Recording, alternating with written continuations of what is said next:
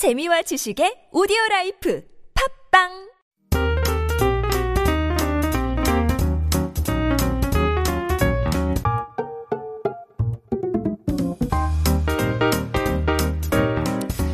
So, in the second half of Monday's show, we take a look at cultural nuances that define Korea and then compare it with the rest of the world.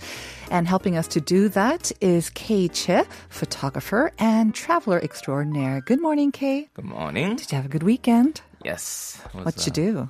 Uh, not much. A lot of sleeping. A lot of sleeping. Is that when you catch up on your sleep? uh, yes, uh, Mm-hmm. because I told you I, I can sleep as much as I want to. So. I know. That's so amazing. I'm so jealous of that. Do you have like any special tools or something that helps you fall asleep or No, I need a tool to help me not fall asleep because Or I to wake up? because I'm too good at falling asleep. So, That is really good, though. I'm really envious. Uh, maybe is that related, or are you not affected by like how much time you're on social media or Hmm. on your phone? Because I hear that interferes with sleep. yeah, yeah, that's one of the because I'm I'm really not on social media because I'm there all the time anyway. So I don't have I don't have this concept of being on and off because I'm always there. You mean you're always on social media? Right. So it's so to, for me to say like I'm on there Uh-huh. or off there, it doesn't make sense because I'm always on there. Is that right? Yeah. Okay, so let me ask you on average, how many hours would you say you Uh, are watching or you are looking through social media? Uh, except when I'm sleeping. Really? But you have to eat, you have to walk, you right. know? Yeah, but even when I'm eating, I usually because I usually eat alone. Uh-huh. okay. Mm-hmm. Uh, I guess unless I'm with someone else doing something or like in the movies Right. or reading books, I guess. So I understand that a lot of it is professional, right? It's work related. Right. You'd be, you know, uploading your your photographs, but Right. when you're on it that much time, it's Mm. not all related to work, right? So what are Mm-hmm. the other reasons that you look it up? Uh, I guess I just I'm I guess I spend most time on Twitter. Uh, I'm kind of uh, I I don't know. I like looking reading those these stories of people what they do, and it's kind of funny. Just uh, it has more of a community feel. The is a little more quirky, I guess, like more than more so than Instagram or other social medias. Is that so? right? Yeah, so, and I've been I'm I've been on there like uh, for like 11 years. Wow. So, So, you're so- one of the earliest users, I guess, right? yeah, and I see all these people that I used to know that they get married, they get they get a job or something Uh-huh. like that, and it's kind of fun to see that revolution as Mm-hmm. well.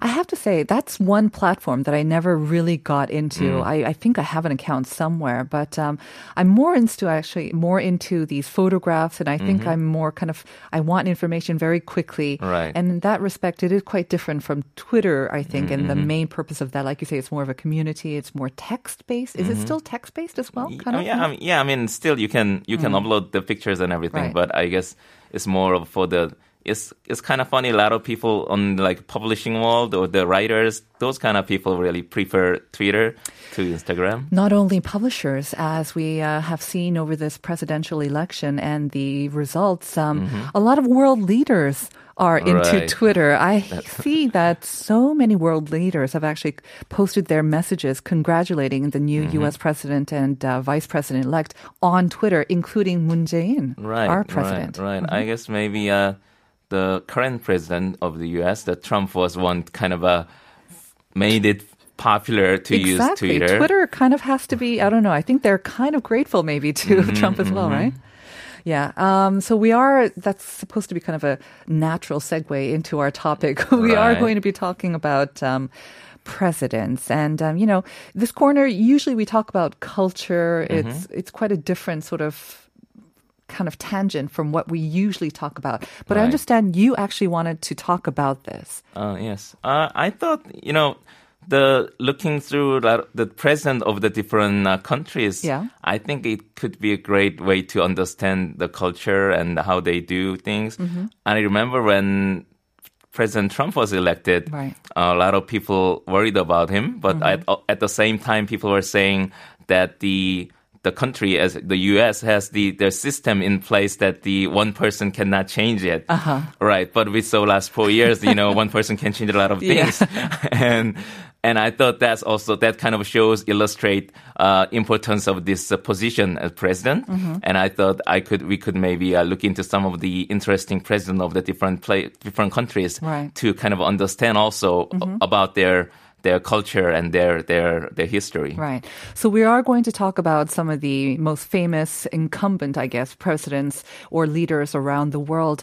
But um, I think a good way to start would be the U.S. elections because Right. it was an extraordinary election, right? Record turnout. Mm-hmm. But then the election itself, I think, is quite foreign for a lot of people in even democracies around the world because Right. their election system is a little different Right. or a lot different from what we experience here in Korea and other democ- democratic countries around the world. Right. As So I guess most countries have this uh, their presidential election, um, us included, is uh, the po- by well. the popular vote, right. right? How many votes you get, you become the new leader. Right. And then the US have this electoral uh, system, voting Right. system, which I'm I'm confused as well all the, Yeah, I most don't of the time. Uh-huh. Yeah, every four years I look at these things. But I guess it makes for more interesting election. I don't know if probably they didn't intend it for that. But yeah, so because of that, this that's why they been counting votes for four days Still ongoing as well. still ongoing, Right. but it took four days to finally able to say that the Biden is uh, winning Right. Mm-hmm. the election, and that has to do with all these different states get different numbers of electoral votes, Mm-hmm. and that's kind of that's mirrored to the uh, population of each state. Mm-hmm. So bigger the population, the bigger number of the electoral votes they get. So it was very confusing, but the Biden ended up uh, winning some some big states that mattered in the end, namely Pennsylvania. So uh, he was finally declared winner. Right. And it was amazing that um, with the mail in ballots and all that, all the votes cast, um, I understand it was the most votes Right. cast for any presidential election in the U.S. So it was a record turnout. Mm-hmm. And the number of votes, I mean, they're, they're still counting and tabulating, but that Biden received and even Trump received, Right. they're still record high numbers. Yeah, so Biden still counting, but Biden, Biden ended up getting more than uh, 75 million votes, Wow. Mhm. and that became he. So he became the uh, became the president to get the most popular vote ever in in the, their election history, beating out the Obama's. Uh, Previous record that was a 69 million. Which again was very high as well. Right. So, yeah, obviously, it was the the people in the U.S. was very very uh, invested in this election, and for good reason. Yes. Um, I have to say, I mean, we still have not heard Trump uh, conceding. And um, I think even actually, even this morning, he might have again um, expressed his willingness not to uh, not to concede and to fight this. He's not going to be welcoming Biden into the White House at any time soon as well. But again, he has been an extraordinarily different sort of president. Um, this is not the normal type of president that we have usually seen in the U.S. Right. And even his term, just one four year term, and to be defeated, that is also quite not, Well, you know, the unprecedented, but it's Yeah, still first very rare. first time in 28 years. Last last one was uh, George H. W. Bush, the, the Uh-huh. Losing the to father Clinton? Bush. Yeah, losing Uh-huh. to Clinton in 92, I think. Right. Yes. So uh, it's the first time happening in 28 years. Mm-hmm. So that was also yeah that kind of that happens very ra- rarely. So Mm-hmm. it shows what he's been doing the last four years as well, I guess. But the the so this election was considered really close and took four days to be decided. But the so the last election to be this close was 2000 election. It, this is this was my last election when I was in the U.S. Right. It was between the Al Gore? the Al Gore and and the the son Bush, The junior Bush, uh-huh. yes, junior Bush, and this was uh, this this also this hangs in the balance of uh, the Florida state. Uh, they had this automatic recount because the ma- margin was so small. Mm-hmm. But after uh, even after the the recount, the their the Florida Supreme Court ordered the uh, mandate uh, ordered the hand count, Mm-hmm. hand recount. But the uh, but the government ruled it unconstitutional, so the the count was stopped. And in the end, uh, Bush won the state by just uh, 537 votes. Wow. That's a really little margin. Mm-hmm. So it kind of tells you that the really every vote matter. And that state was the deciding state, right? Right, In right. determining who won it. Um, I remember it was a big hoopla about, wasn't there something about the tickets, the actual vote right, itself, right, something a little yeah. Mm. bit tag or not? It That was also um, quite a, an event to witness as well. I mean, I obviously, if you're an American and, and seeing that, and especially if you're on the Democratic side, it would have been um, a huge shock. And I think Mm-hmm. maybe people were reminded of that. Mm. So this year, you know, they made sure to, recheck and get those mail-in ballots in, so that there would be no sort of contest or this close of a contest. But of course, we are again seeing that, and I understand a recount will be made in some states Mm-hmm. where it is too close. And yeah, every count matters, even with an electoral college. you know, yeah, even though if it's not about the popular vote, every vote does count. Um, let's move on to another country. Um, maybe staying in the Americas. Maybe head south Right. to uh, Brazil, a huge country. Right. So this uh, this uh, country, I I've traveled this country, Brazil, but uh, also the I was very fascinated by the story of this president Lula. Uh, is it Luis Inacio Lula, and he was uh, usually called Lula. Yeah. And he was uh, he had very interesting story and presidency, so kind of uh, captivated me.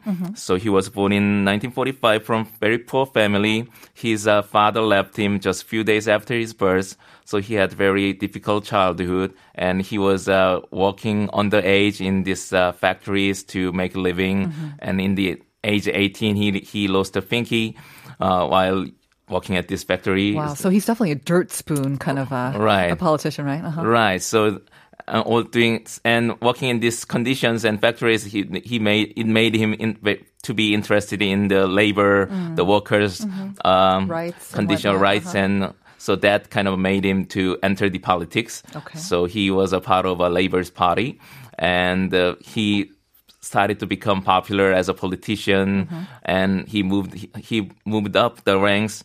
And he ra- actually ran for president three times and lost three times before he was elected in 2003. He lost three times. Right. And it was the fourth time lucky for him. Biden, Right. of course, won. Um, he ran twice and it was the Right. Mm-hmm. third time lucky. I see. Okay. Yes, so he lost three times, Mm-hmm. and bef- and they said the reason for his uh, defeat before was that he's uh, his politics, his agenda was more it was very progressive. Of course. and uh, people, I guess, there were a lot of conservatives who didn't buy into it. Mm-hmm. So his fourth try, he kind of uh, leveled himself a little bit more. Became more moderate, I guess, his Uh-huh, platform. Right. Uh-huh. right. So that's how he won the presidency. And he became uh, known for his uh, Bolsa Familia policy. And this is a kind of program that the some some called some didn't like it because they thought it was socialism, Mm-hmm. but it was a kind of policy that the the government uh, gives money out to the poor people, Okay. the the people who were earning very little, and um, but that there was a catch. They they didn't just give money to the poor people. The for them to in order for them to get Receive this the uh? Uh-huh. leave this uh, subsidy from the government, they had to send their children to school. They Uh, had to send their children. So compulsory education is not uh, a thing in Brazil, I guess. No, and Ah. and a lot of the uh, these poor families weren't sending children to school because they had to earn money. They The had to children as well. Right, right. So the the rule was if they the uh, the if their children was missing school Mm-hmm. more than fifty percent of of the school days, then they wouldn't get the uh, get the subsidy. subsidy. Seems like a smart investment in the future. Right. Uh-huh. So just not just uh, giving the money to the poor, but also ensuring the education, Mm-hmm. and it became very uh, popular, and they also helped the to bring the uh, Brazil the economic situation up at the from that. Because Brazil, of course, is known for this huge gap between uh, the rich and the poor, right? Mm-hmm. Right. Did his presidency or this policy, did it actually improve their situation? Right. So the at that time when he took the presidency, the people who were earning two dollars or less per day, Per day. Right? Uh, at that time was that was 20, 21 percent, twenty point. 21.3 percent. So more than a fifth of all people in the country were earning less than $2 a day, which is probably the, the lowest basic income. Right, Oh, right. But after his second term, uh-huh. that dropped down to 12%, 12%, so 12, Down like 45%, if not almost 50%. Right. So the so there was a huge drop there. So definitely, and the while his uh, presidency, the Brazil became one the world's eighth biggest economy. So definitely, he was the one to kind of uh, bring Brazil uh, to to prosperity, Right. and he became very popular president as well. And uh, it's kind of funny that the a lot of people at that time wanted him to run for a third term, but at that and he actually he decided he would he doesn't want to run for a third term in presidency, so he only served served two terms and stepped down. But at the time, he was so popular that the, he could uh, handpick his successor. Right. That the he when the this was actually Brazil's first female president, and when she wasn't popular at all, but once she once the uh, once Lula sided with her, Yes. she her popularity went up, and she could become the next president. But of course, I mean, it's one thing to help election of a hand-picked successor. It's another thing to keep them there and for Right. them to maintain that popularity. And I imagine, and I think she didn't stay in power for very long at all. Um, but um, so that's Lula. I mean, I, I remember Lula as well being uh, regarded as this very popular and um, who did a lot for Brazil. Um, very different president now in Brazil. Um, he's been called the Trump of South America or. Brazil as well. Um, we have time for maybe um, one more, maybe Yes. president that we want to talk about. Yes, we can quickly talk about Mandela, Nelson Okay. Mandela, definitely uh, one of the most famous people. Of course. And the president of uh, South Africa. Um, he obviously he made uh, headwaves in South Africa because South Africa at the time had this very uh, uh, lot of this racism going on, the systemical uh, racism going on. They called apartheid. Apartheid. Apartheid. Uh-huh. Yes, it's, it was basically uh, segregation laws for the uh, kind of a discriminating the people of color, especially the black people. Right. And the growing up, Nelson Mandela became very frustrated, and they wanted he wanted to do something to help his people. And he made this organization called ANC, uh, it's African National Congress, and to fight against this apartheid. And uh, and by doing so, the government obviously didn't like him. Uh, he was uh, sentenced to life, Mm-hmm. uh, and he so he was he went to this prison, and most famously, On what charge? Do you remember what on what charge he was actually for? I guess revolting against the government, or Right. maybe- yes. okay. And then at the time, the the revolting against the government has to be in more of a violent passion because. Uh, at first, he he wanted to do it peacefully, but the, the government was uh, attacking. I and the people, Yes. and so he also violence. Uh-huh. turned to, to violence, and that was kind of a charge. So the he was he was locked in for seven, 27 years, uh, and 18 years on the Robben Island Mm-hmm. is uh, island near Cape Town, and this is this is when kind of while in prison he became uh, international figure. That is true. And the lot of um, countries, a lot of lot of celebrities uh, uh, called for his release, and still took 27 years. And they, he was released in 1990, and he negotiated uh, with the government to end the apartheid in 91. And 93, he passed a bill to give the give all the people of color the right to vote, which Yes. they didn't have before. And the first election that they, that all the people had the right to vote in South Africa, he was elected president. Right. So, an amazing, uh, extraordinary man and story that I believe our listeners will be quite familiar with because of many, you know, documentaries and movies and whatnot, but an extraordinary life. And then he also won the Nobel Peace Prize as well. Right. Um, and I mean, we can't really do justice in just a couple of minutes, but um, Right. that is definitely a leader that was respected around the world, not only in his country. And with that, um, Kay, we're going to have to leave it there. It was fascinating to take a look at some of the world leaders.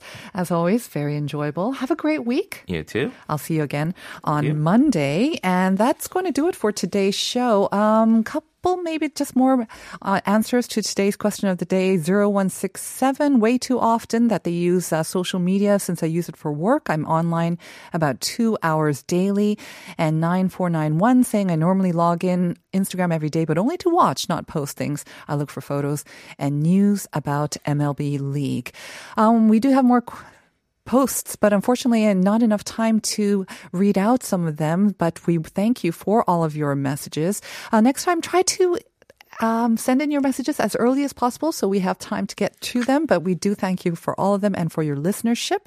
Um, stay tuned for Uncoded with Uncode. We're going to leave you with Stevie Wonder's Higher Ground. Enjoy it. I'll see you tomorrow at 9 for more Life Abroad.